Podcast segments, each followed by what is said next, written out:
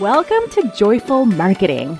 I'm Simone Soul, and I teach you how to get your life coaching practice fully booked without having to pay for ads, buy Instagram followers, or complicated sales funnels. It's not rocket science, and you can do it too. Listen on to find out how. Okay, everybody, I have an ambitious goal today. My ambitious goal today with this episode is to put all of your niche drama to rest forever. Do you need a niche? What should your niche be? You already have a niche, but don't love it. You already have a niche, but you don't think it's working. You want to change your mind. Is your niche good enough? And on and on and on and on. Like, let's put all of it to rest forever in this episode. And I'll tell you, if that doesn't matter, what does instead?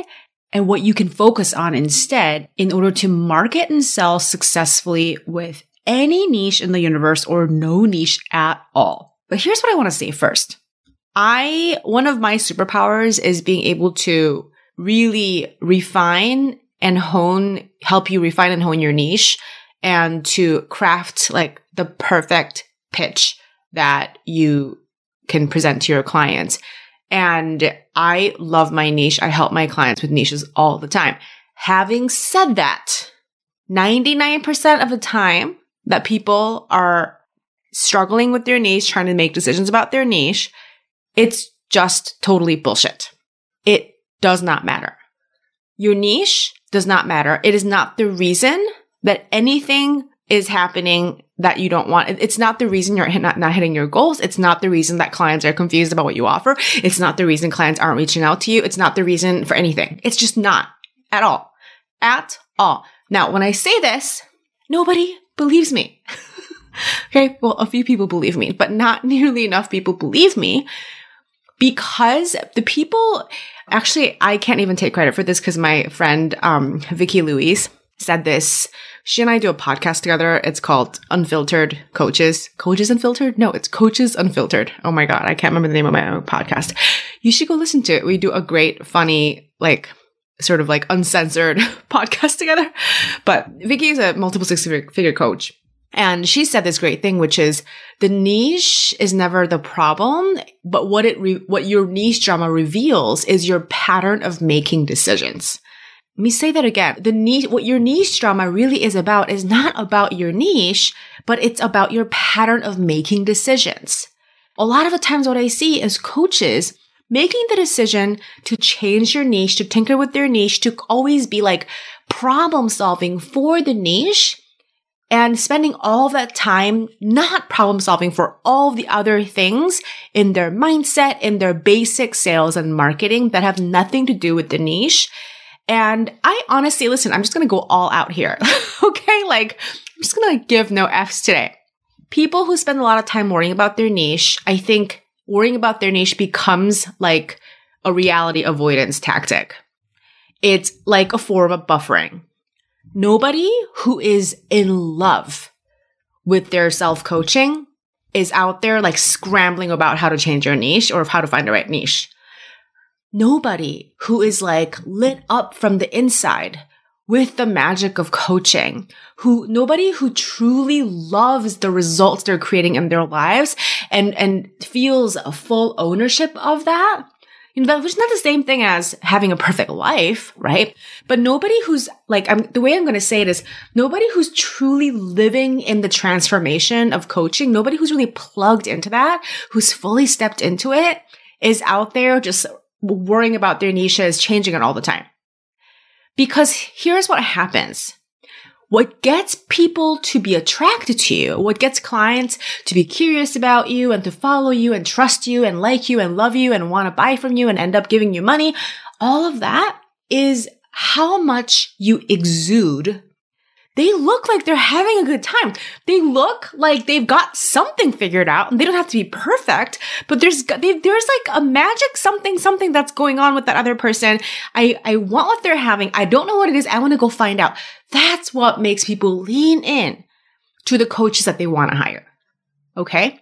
And what creates that is you being the living example of the work that you do with your clients. If you're telling your clients, the work that I do coaching, it's so great, you should pay me lots of money for it, then you should look and feel like somebody who is the primary beneficiary of this wonderful thing that coaching is. If you don't feel on the inside like you're the ground zero, you're the primary beneficiary of this amazing coaching that you're offering your clients, then why would anybody want to buy from you? Or it's like somebody selling perfume while like having really bad BO. It just doesn't line up. People want certainty. Somebody who's always worrying about their niche, who's always tinkering with it, exudes the energy of somebody who's not certain, who's not living in the magic and miracle of what they're offering other people. It's not that the niche sells. It's that the person and their energy and their certainty and their je ne sais quoi, like the quality of them living in the magic of what they're offering. The evidence I have that is what really works is that I get people reaching out to me all the time who are nowhere near my niche, right? Like I only serve life coaches, right? But they are not life coaches, and they're like, I'm something totally different. Like I have a totally different kind of business, but I still want to hire you even though I can't because you don't work with non-life coaches. Or I even have people following me and buying my books and consuming every word of my podcast, and they don't have any kind of business at all. They're just like, I just love hearing you talk about whatever. And I wish I could work with you somehow, but I know that I'm not in your target audience, right? They could just be like creative people, or they just are people who just, I don't know, like enjoy like thinking about things in a different way. And they're attracted to my work, not because of the nitty gritty of who I serve in my niche. You know, I help life coaches market better, blah, blah, blah. That's my thing. But so many people follow me who don't match that narrow demographic description, because who I am, what I exude goes so far beyond my niche. And I've even had people tell me, like, I thought about becoming a life coach just so I can work with you. Like, I'm not even a life coach, but you make it sound so amazing and I want to work with you. So I just like want to get certified as a life coach. And I'm like, come on over to our side, right? Like it literally does not matter when you have an energy about you that people just want to pay attention to.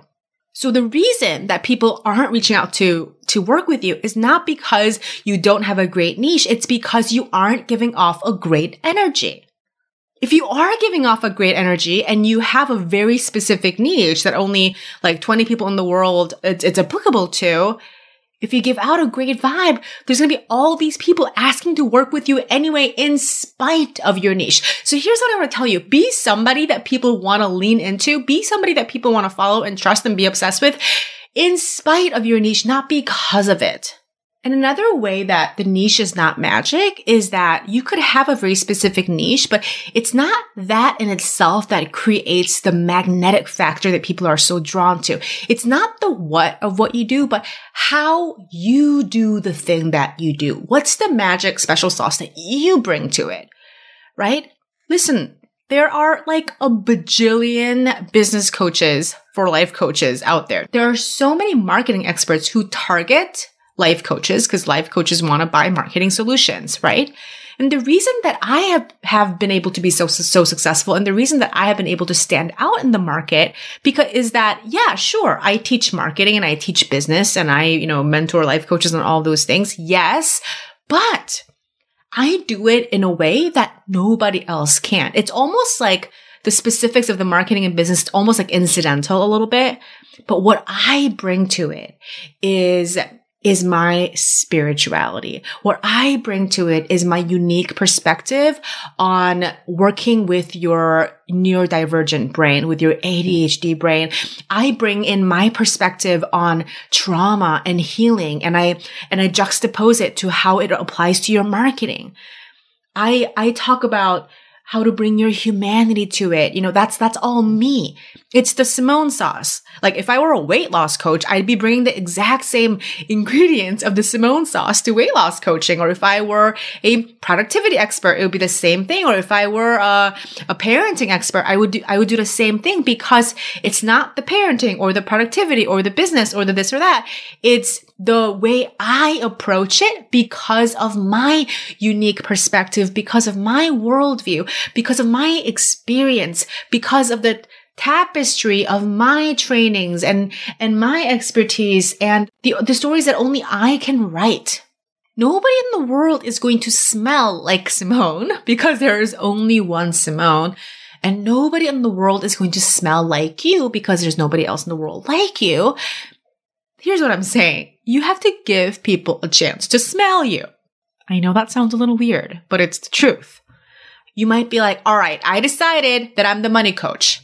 Okay. And whenever my clients make like dramatic declarations like that, when they change their niche as a result of like having drama about it, it's like, okay, I finally decided and I feel great about it. My niche is going to be this, right? I decided that I'm going to narrow down my audience to this. And they just like make these declarations. And I always want to say, like, in the most loving way, it doesn't fucking matter. Okay. I love you. You're brilliant. And this declaration, it does not matter, because the what of who you serve and the very specifics of exactly who it is and what exact problem and solution you help them with, it does not matter nearly as much as the unchanging, constant factors about who you are as a person and what you smell like, what it's like to be around you, how your brain works. You know what it's like to be around somebody in your life. I don't know why I'm like so ranty today. You know, like to think about a friend that you love. Think about like a random coworker that you had or a family member. When you think about them, you feel a certain way, right? It's not because of the specific thing they do in their jobs. It's because of the kind of, it's their aura. It's their vibe, right? So your aura, your vibe, who you are as a person is the biggest thing that sells your coaching above all of the specifics. That's why I'm like, I literally don't give a single fuck about your tagline, your niche, whatever. None of it matters. None of it is ever the essential thing that does the selling. Everything else is incidental. Everything else is totally secondary. Let's talk about how to create that smell that people want to be around, how to create a vibe that makes other people feel really safe around you and they want to lean into you and they want to trust you and they want to learn more about you and they want to buy from you. You have to find a way to feel thrilled in your soul. Be thrilled about who you are. Be thrilled about the work that you're doing. Be thrilled to be exactly where you are today. People will always buy coaching from coaches who are living in the magic of coaching and it's obvious for them, right? That's why I super duper insist that my clients in both Joyful Marketing and my mastermind clients, I super duper insist that everybody create a very regular practice of self-celebration, because otherwise, and I teach a very specific formula for it in my programs, and it has made all of the difference in the world. Like self-celebration is a money-making skill that tragically too few people take seriously, right? And the reason that self-celebration works so much is that when you celebrate yourself, it plugs you back into the miracle. It plugs you into the joy and the thrill of being who you are, where you are, without having to change a thing.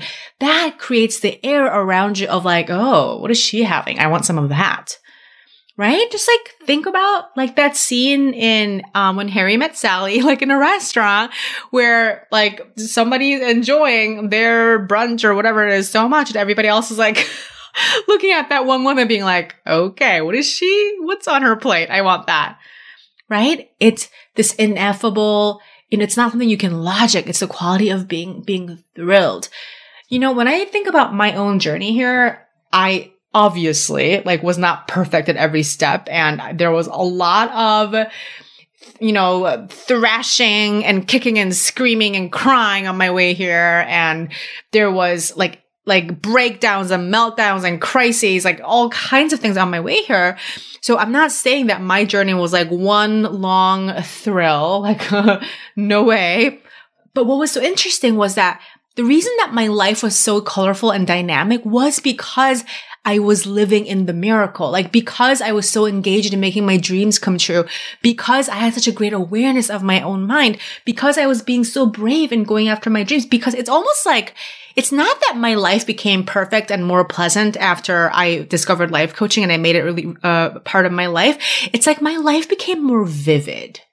I think really it's the best way I can put it, right? Before, I felt like I was hiding from my life. I was like numbing myself from my life, and I was kind of like half engaged in my life. And so there was discomfort that before. And after I found life coaching, sure, there was still all kinds of negative emotions, all kinds of negative experiences, and I didn't feel good half the time and all that stuff. But I was 100% in my life. It was like, when I felt bad, it was vivid because it was because I was going after my dreams and like failing and learning. And I was like actually showing up for the fight instead of standing by the sidelines. So my pleasures and joys were more vivid and my pain was more vivid. And I think I didn't have the language to be able to articulate this to myself in this precise way back then. But I think I was enthralled by the texture of it all. I was enthralled by how much more vivid and meaningful and engaging my own life had become to myself. Oops, I just dropped something. And I wouldn't have traded it for anything. And I think that's why my business really started taking off. People started to really hire me, not because I had everything perfect, not because I never had mind drama, not because I didn't have existential crises or depression or anxiety or anything, but because I was in the magic of really applying coaching to my life. And I was using the coaching to show up more fully for everything, including the successes and the failures. I was using the coaching to really go after what I want, inviting face flops as well as celebrations. And I was there for all of it, feeling more of everything as opposed to avoiding my emotions, avoiding my dreams, avoiding challenges, which I spent a lot of years of my life doing. So when I say that what makes people want to buy coaching from you is you being thrilled in your life and you being the example of coaching, I do not mean you're just like, you know, rainbows and unicorns and daisies 24/7. Like, to me, that's the symptom of somebody who's high on drugs all the time, not somebody who is fully in their lives, right? When I say thrilled, I mean the quality of fully feeling the entire range of emotions. When I say being the example of coaching, I do not mean succeeding at everything all the time and feeling amazing all the time. I mean being the person with the courage and badassery to embrace failure, to jump headfirst into it, because you're not going to make the failure means something about you. Is somebody who fully opens themselves up to the experience of failure while having enough compassion and grace and friendship with themselves to learn from it, to grow to be a new version of themselves from it. And it's not about being somebody who has no flaws and no drama and no crazy shit happening in their lives or crazy thoughts, crazy emotions, but it's somebody who can look at all of their shit inside and go, you know what? I still like myself. You know what? I still want to be friends with myself. I still think I'm worthy of a great life. I think I'm still worthy of my own love. I think I'm still worthy of all of my dreams, not because of how great I am, but because how much I love myself, how much I value myself isn't conditional on any of it. Like, I just decide that I love myself. I just decide that I am valuable, that I am worthy, because that's what I know from life coaching. That is the truth of coaching, and I live it, right? That is what it means to be in integrity, to radiate the power of coaching. That is how you could be dead fucking broke, be living in your parents' basement, so to speak, and, you know, have none of the external trappings of somebody with an Instagram perfect hashtag influencer life, and still be somebody that people want to lean into, that somebody that people want to learn from, somebody that people want to listen to and pay to learn more from. It's none of the what. It's the relationship you have with yourself. It's what you exude about how you feel about yourself, about the way you belong, you choose to belong in your own life. That is what people can smell. And that is what does the heavy lifting in your marketing, in your communicating, way, way, way over the specifics of what your niche or tagline or whatever the fuck ever can. Now, don't get me wrong. I'm not saying niches suck and nobody should have one.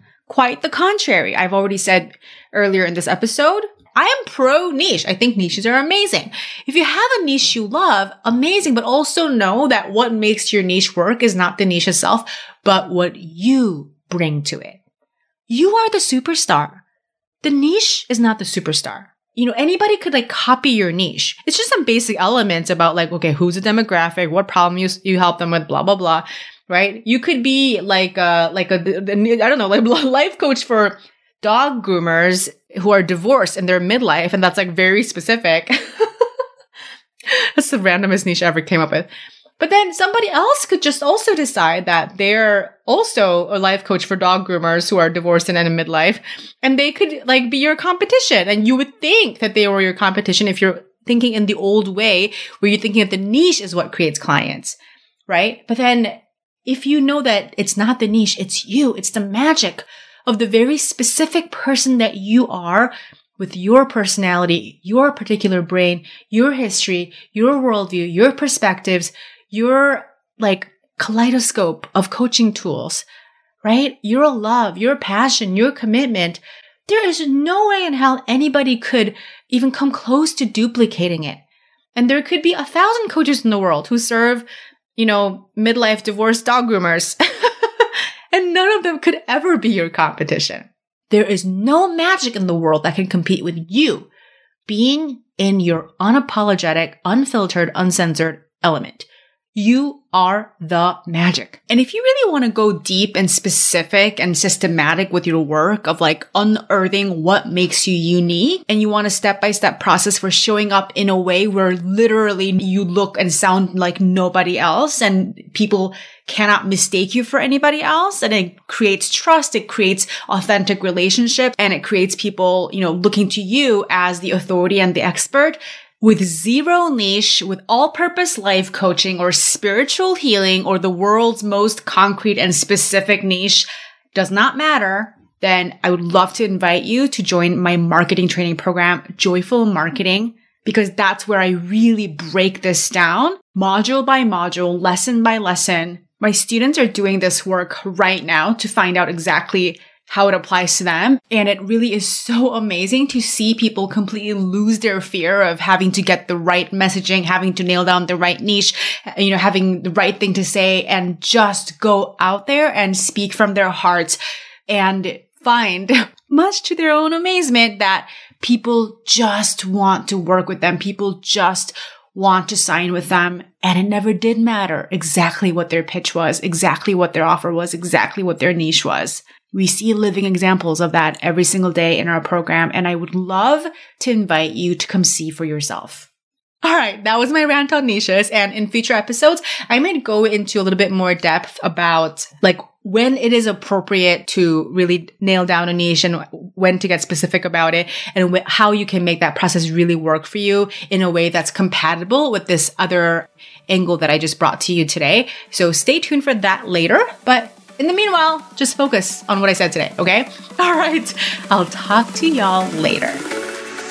Hey, if you want a shot of fresh inspiration and actionable tips to improve your marketing every single week in your inbox, you better get on my email list. Sign up to receive my free ebook called 20 Unsolicited Copy Tips. It's been known to get people to come out of the woodwork and ask to work with you. So get on that, link in the show notes, and I'll see you in your inbox next time.